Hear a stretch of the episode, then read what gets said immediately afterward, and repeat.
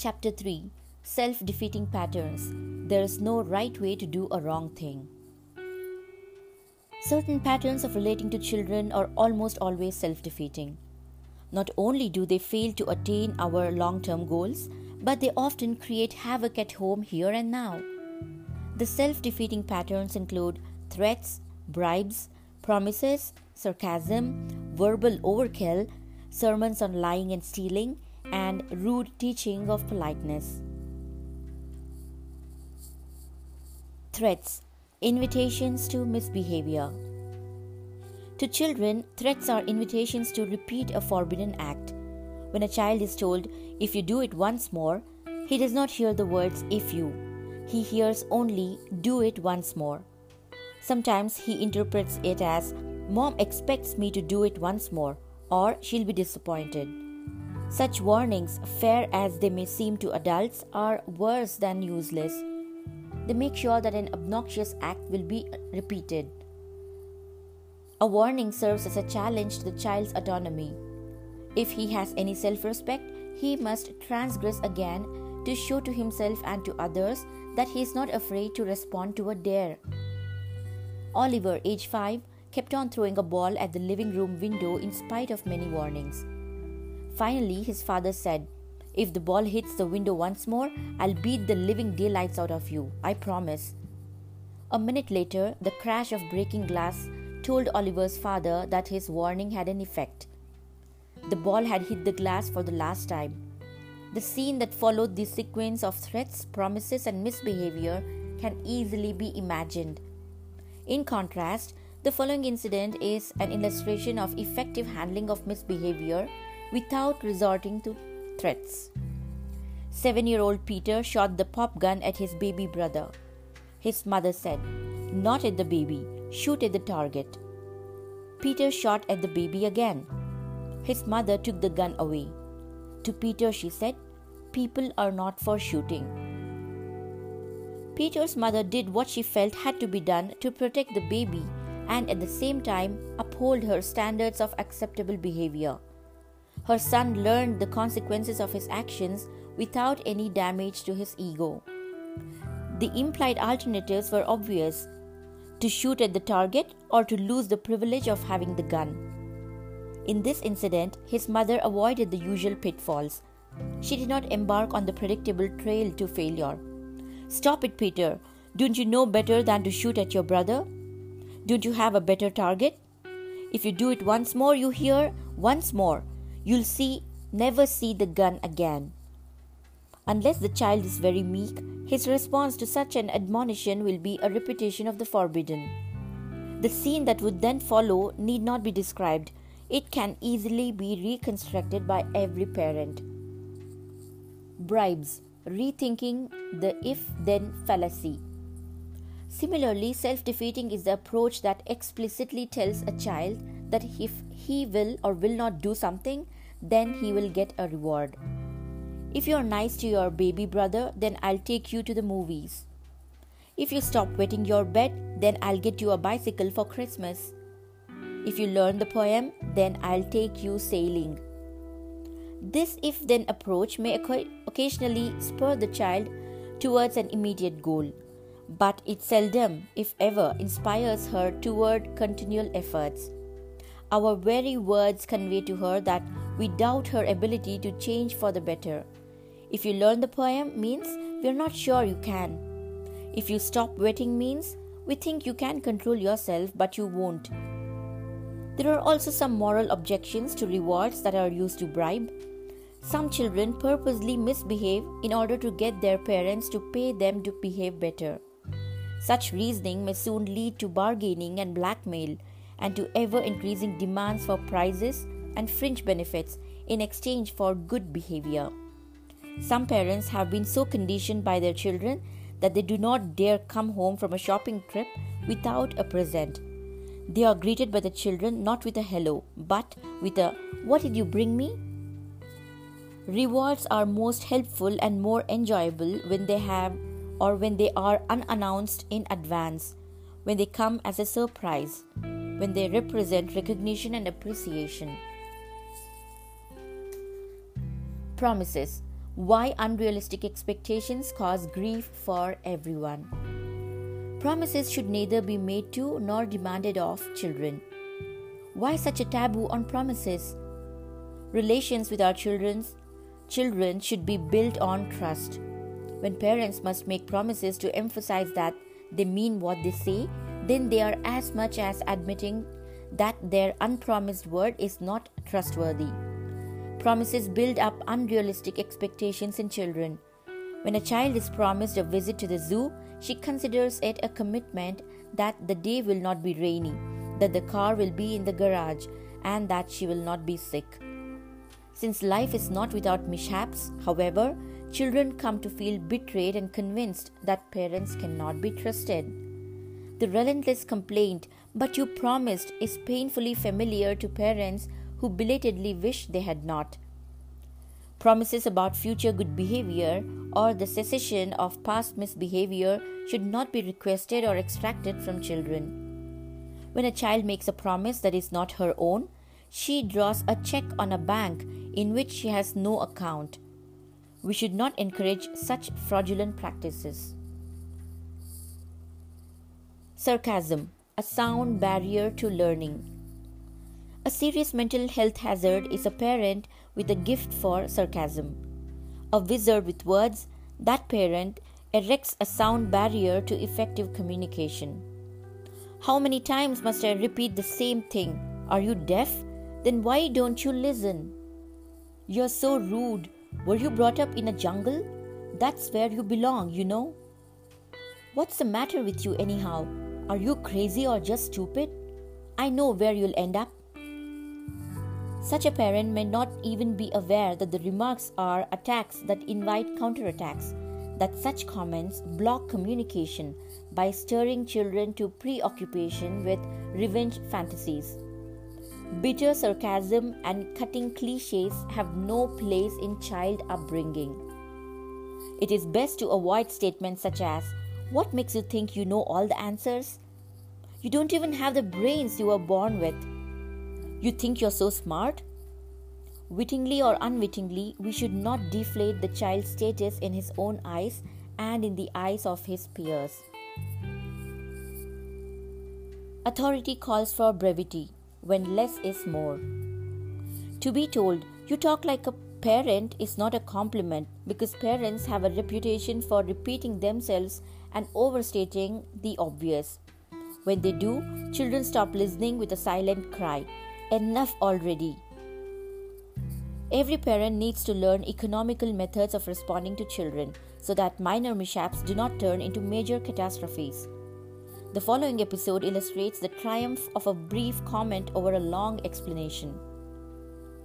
As Al's mother was saying goodbye to visitors in the driveway, eight year old Al ran up with a long, tearful complaint against his older brother. Whenever I have a friend over, Ted finds an excuse to tease us. He never leaves us alone. You have to stop him. In the past, Al's mother would have yelled at Ted. How many times do I have to tell you to leave your brother alone? So help me if you don't. I'm going to ground you for a month. This time she looked at Ted and said, Ted, you choose. You can get the usual lecture or take care of the complaint yourself. Ted laughed and answered, Okay, mom, I'll bug off. The following dialogue shows how a sympathetic, brief reply prevented futile arguments. Ruth, age 8. Mommy, did you know that junior high school is a school of romance? Mother, oh. Ruth, yes, the boys and girls have parties all the time. Mother, so you're looking forward to junior high? Ruth, oh yes. In the past, Ruth's mother related she could have lectured her daughter about wasting her time, that school is for learning, not romancing, and that she was altogether too young to think about such things. Long arguments and a spoiled mood would have followed. Instead, she acknowledged her daughter's desire. Often, an ounce of humor is worth a ton of words.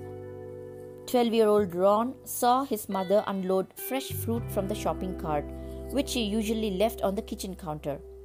With a wry smile, he said, Do something right for once, Mom, and put the fruit in the refrigerator. I did something right once. I produced you, his mother replied. Now help me put the fruit in the refrigerator. Ron started chuckling and helping. How easy it would have been for Ron's mother to have started a war of words. What do you mean? Do something right? Who do you think you are to talk to your mother like that?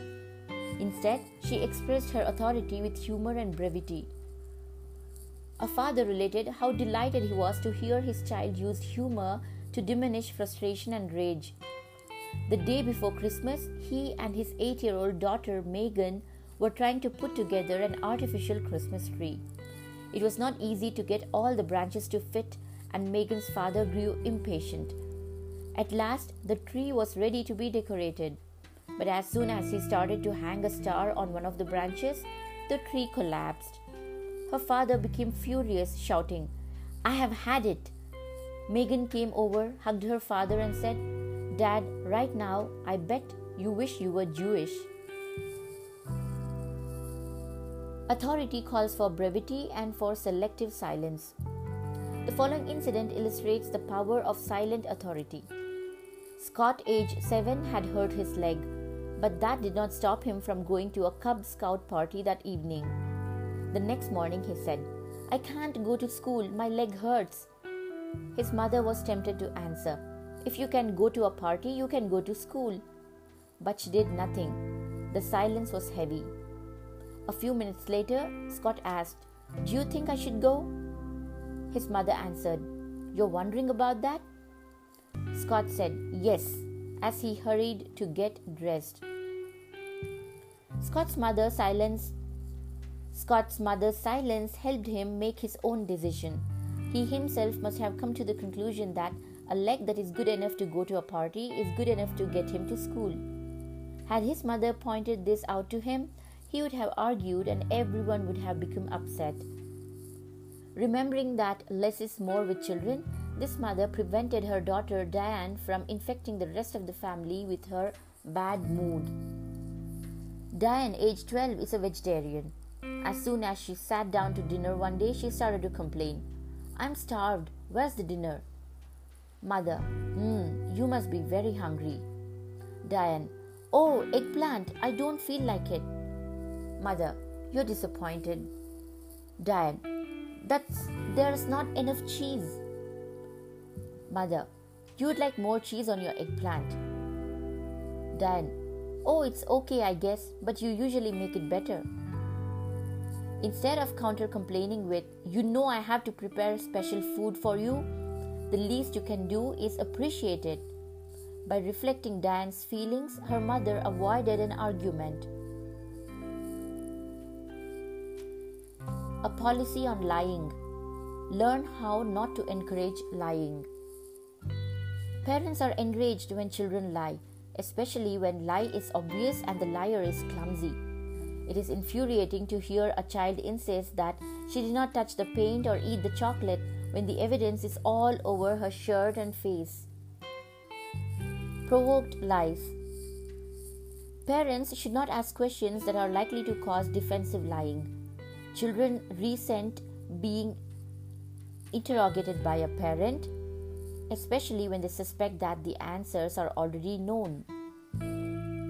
They hate questions that are traps, questions that force them to choose between an awkward lie and an embarrassing confession.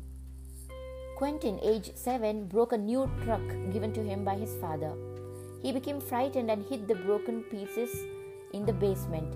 When his father found the remains of the truck, he fired off a few questions that led to an explosion. Father, where is your new truck?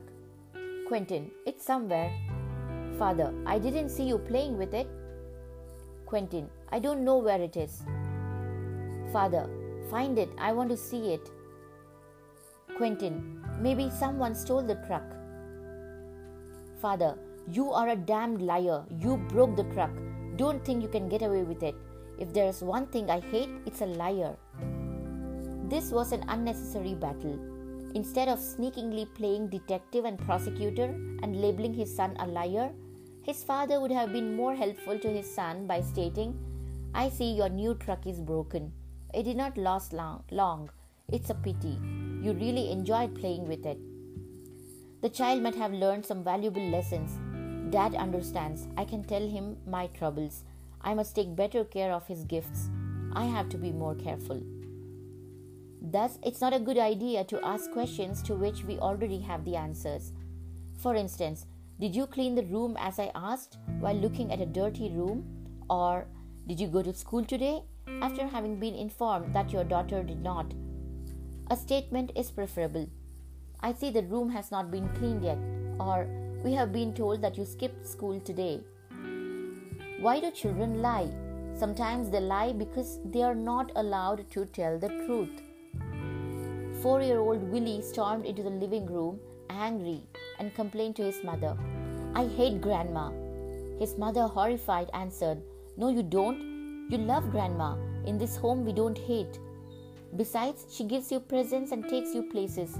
How can you even say such a horrible thing? But Willie insisted, No, I hate her. I hate her. I don't want to see her anymore. His mother, now really upset, decided to use a more drastic educational method. She spanked Willie. Willie, not wanting to be punished more, changed his tune. I really love Grandma Mommy, he said. How did Mommy respond? She hugged and kissed Willie and praised him for being such a good boy. What did little Willie learn from this exchange? It's dangerous to tell the truth, to share your true feelings with your mother. When you are truthful, you get punished. When you lie, you get love. Truth hurts. Stay away from it. Mommy loves little liars. Mommy likes to hear only pleasant truths. Tell her only what she wants to hear, not how you really feel. What could Willie's mother have answered if she wanted to teach Willie to tell the truth? She would have acknowledged his upset. Oh, you no longer love Grandma? Would you like to tell me what Grandma did that made you so angry? He may have answered, She brought a present for the baby, not for me. If we want to teach honesty, then we must be prepared to listen to bitter truths as well as pleasant truths. If children are to grow up honest, they must not be encouraged to lie about their feelings be they positive, negative, or ambivalent. It is from our reactions to their expressed feelings that children learn whether or not honesty is the best policy. Lies that tell truths. When punished for truth, children lie in self defense. They also lie to give themselves in fantasy what they lack in reality. Lies tell truths about fears and hopes. They reveal what one would like to be or do. To a discerning ear, lies reveal what they intend to conceal. A mature reaction to a lie should reflect understanding of its meaning rather than denial of its content or condemnation of its author. The information gained from the lie can be used to help the child to distinguish between reality and wishful thinking. When three year old Jasmine informed her grandma that she received a live elephant for Christmas, her grandma reflected her wish rather than try to prove that her granddaughter that she was a liar. She answered, You wish you did. You wish you had an elephant. You wish you had your own zoo. You wish you had a jungle full of animals. Three year old Robert told his father that he saw a man as tall as the Empire State Building. Instead of answering, What a crazy idea, nobody is that tall, don't lie. This father took this opportunity to teach his son some new words while acknowledging instead of denying his perception. Oh, you must have been, or you must have seen a very big man, a gigantic man, an enormous man, a huge man. While playing in the sandbox making a road, four year old Craig suddenly looked up screaming. My road is getting broken by a storm. What should I do? What storm? asked mother in an annoyed tone. I don't see any storm, so stop your nonsense. The storm that Craig's mother ignored in the sandbox broke out in real life. Craig threw a temper tantrum of hurricane proportion. This tempest could have been prevented had the mother recognized and acknowledged her child's perception by entering into his imaginary world, asking, a storm is washing away the road that you worked so hard to build. Oh, Then, looking up at the sky, she could have added, Please stop storming up there. You're washing away the road built by my son. Dealing with dishonesty. An ounce of prevention is worth a ton of investigation. Our policy toward lying is clear. On the one hand, we should not play prosecuting attorney or ask for confessions or make a federal case out of a tall story. On the other hand, we should not hesitate to call a spade a spade.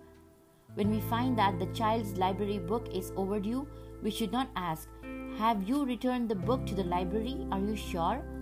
How come it's still on your desk? Instead, we should state, I see your library book is overdue.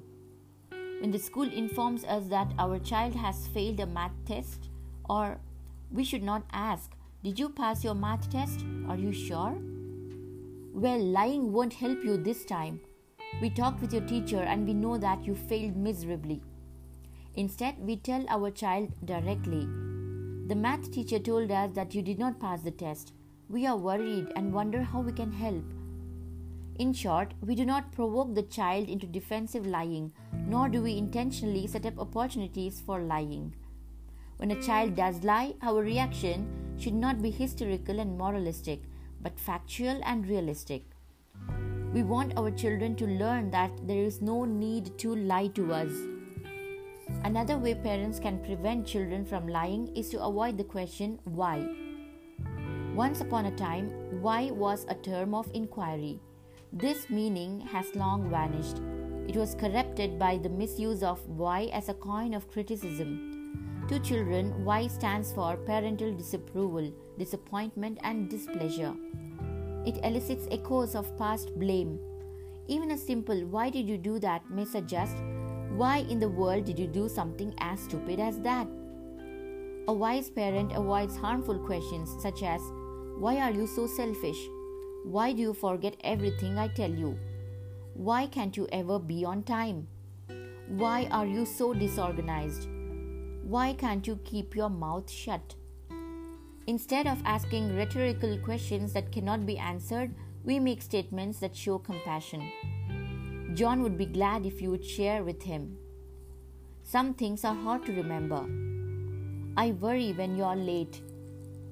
What can you do to organize your work? You have a lot of ideas. Stealing. Learning the lessons of ownership takes time and patience. It is not uncommon for young children to bring home things that do not belong to them. When the theft is discovered, it is important to avoid sermons and dramatics. The young child can be guided into the path of righteousness with dignity. He or she is told calmly and firmly, the toy does not the toy does not belong to you. It needs to be returned. Or I know you wish you could keep the gun, but Jimmy wants it back. When a child steals candy and puts it in his pocket, it is best to confront him unemotionally. You wish you could keep the candy you put into your left pocket, but it has to be put back on the shelf. If the child denies having the candy, we point and repeat the statement I expect you to put the chocolate bar back on the shelf.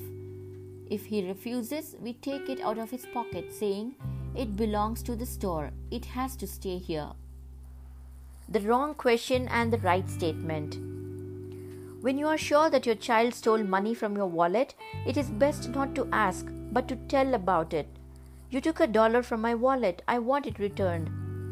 When the money is returned, the child is told, When you need money, ask me, and we will talk it over. If the child denies the act, we do not argue with him or beg him for a confession. We say, You know that I know. It has to be returned. If the money has already been spent, the discussion should focus on ways of reimbursement in chores or by reduction in allowance. It is important to avoid calling the child a thief and a liar or prophesying an unhappy ending. It is not helpful to ask the child, Why did you do it? The child may not know the motivation, and the pressure to tell why can only result in another lie it is more helpful to point out that you expect her or him to discuss with you the need for money. I'm disappointed that you did not tell me that you needed a dollar. Or, when you need money, come and tell me. We'll work something out. If your child has eaten cookies from the forbidden jar and there is a moustache of sugar on his or her face, do not ask questions such as Did anybody take cookies from the jar? And did you by any chance see who took them? Did you eat one? Are you sure? Such questions usually push the child into making up lies, which adds insult to our injury. The rule is that when we know the answer, we do not ask the question. It is better to state openly, for example, you ate the cookies when I told you not to. The last statement constitutes adequate and desirable punishment. It leaves the child with discomfort and the responsibility to do something about the misbehavior. Teaching politeness without being rude. Ways to cultivate manners. Private models and public manners. Politeness is both a character trait and a social skill. It is acquired through identification with and imitation of parents who are themselves polite. Under all conditions, politeness must be taught politely. Yet, parents frequently teach it rudely. When a child forgets to say thank you, parents point it out in front of other people, which is impolite to say the least. Parents hasten to remind their child to say goodbye even before they themselves bid farewell. Six year old Robert has just been handed a wrapped gift. Full of curiosity, he squeezes the box to find out what is in it as his mother looks on agitated and nervous. Mother, Robert, stop it, you're spoiling the gift. What do you say when you get a present? Robert, angrily, Thank you. Mother, that's a good boy. Robert's mother could have taught this bit of politeness less rudely and more effectively. She could have said, Thank you, Aunt Patricia, for this lovely gift. It is conceivable that Robert might have followed with his own thank you. If he had failed to do so, his mother could have dealt with social amenities later when they were by themselves. She could have said, It was considerate of Aunt Patricia to think of you and get you a gift. Let us write her a thank you note. She will be glad that we thought of her. While more complicated than a direct reprimand, this approach is more efficient. The niceties of the art of living cannot be conveyed with a sledgehammer. When children interrupt adult conversation, adults usually react angrily. Don't be rude, it is impolite to interrupt. However, interrupting the interrupter is also impolite. Parents should not be rude in the process of enforcing child politeness. Perhaps it would be better to state, I would like to finish telling my story. No good purpose is served by telling the children that they are rude. Contrary to hope, it does not steer them into politeness. The danger is that children will accept our evaluation and make it part of their self image. Once they think of themselves as rude, they will continue to live up to this image. It's only natural for rude children to behave rudely. Pointed accusations and gloomy prophecies do not help children.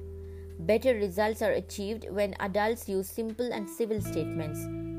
Visits to home of friends or relatives provides opportunities for demonstrating politeness to children. Visiting should be fun for the parent and child. This can best be achieved when the burden of responsibility for the child's behavior is left to the child and the host. Children learn that we are reluctant to reprimand them in the homes of others. Trusting geography, they choose these locations to misbehave. This strategy can be counteracted best by letting the hosts set the rules of their own house and carry out their enforcement. When a child jumps on the sofa in Aunt Mary's house, let Aunt Mary decide whether or not the sofa is for jumping and let her invoke the limit. A child is more likely to obey when restrictions are invoked by outsiders. The mother, relieved of disciplinary obligation, can help the child by voicing understanding of the child's wishes and feelings. How you wish that Aunt Mary would let you jump on her sofa. You really enjoy doing it, but this is Aunt Mary's home and we have to respect her wishes. If the child counters with, But you let me jump on our sofa, we can respond with, These are Aunt Mary's rules. We have different rules in our home. This policy can be implemented only when there is an agreement between host and guest as to their respective areas of responsibility. Arriving at Aunt Mary's home, Lucy's parent may want to say, This is your home. Only you know what is and what isn't acceptable behavior here. Please feel free to reprimand my children when you don't like what they are doing. It is the right and responsibility of the hosts to demand compliance with the rules of their home. It is a responsibility of the visiting parent to relinquish temporarily the lo- role of disciplinarian. By appropriate non intervention, the parent helps the child perceive the reality of the situation. Summary Every parent has been perplexed, wondering how to deal with lying, stealing, and the array of misdeeds that litter the growing years. Threats, bribes, promises, sarcasm, and rudeness are not the answer. The most effective solution is to make clear statements that express our values. We do not ask questions to which we already have the answers, and most important, we treat our children with the respect we expect from them. These caring yet authoritative ways of dealing with children's misbehavior also help to strengthen the loving relationship between parent and child.